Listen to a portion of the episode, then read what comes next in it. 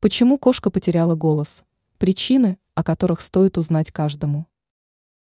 Многие владельцы животных замечают у своего питомца отсутствие голоса.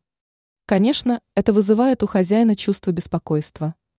Не все знают, почему кошка стала внезапно молчать. Рассмотрим возможные причины более подробно. Наиболее частой причиной отсутствия голоса у кошек является инфекция носа, горла, рта.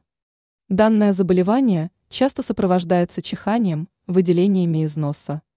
В этом случае владельцу следует обратиться за помощью к ветеринару. Если не помочь кошке, то состояние больного животного может ухудшиться, а другие питомцы могут заразиться. Молчание кошки может быть также связано с травмой горла. Причиной могло стать попадание косточки или другого предмета в горло. Другая причина потери голоса – употребление бытовой химии.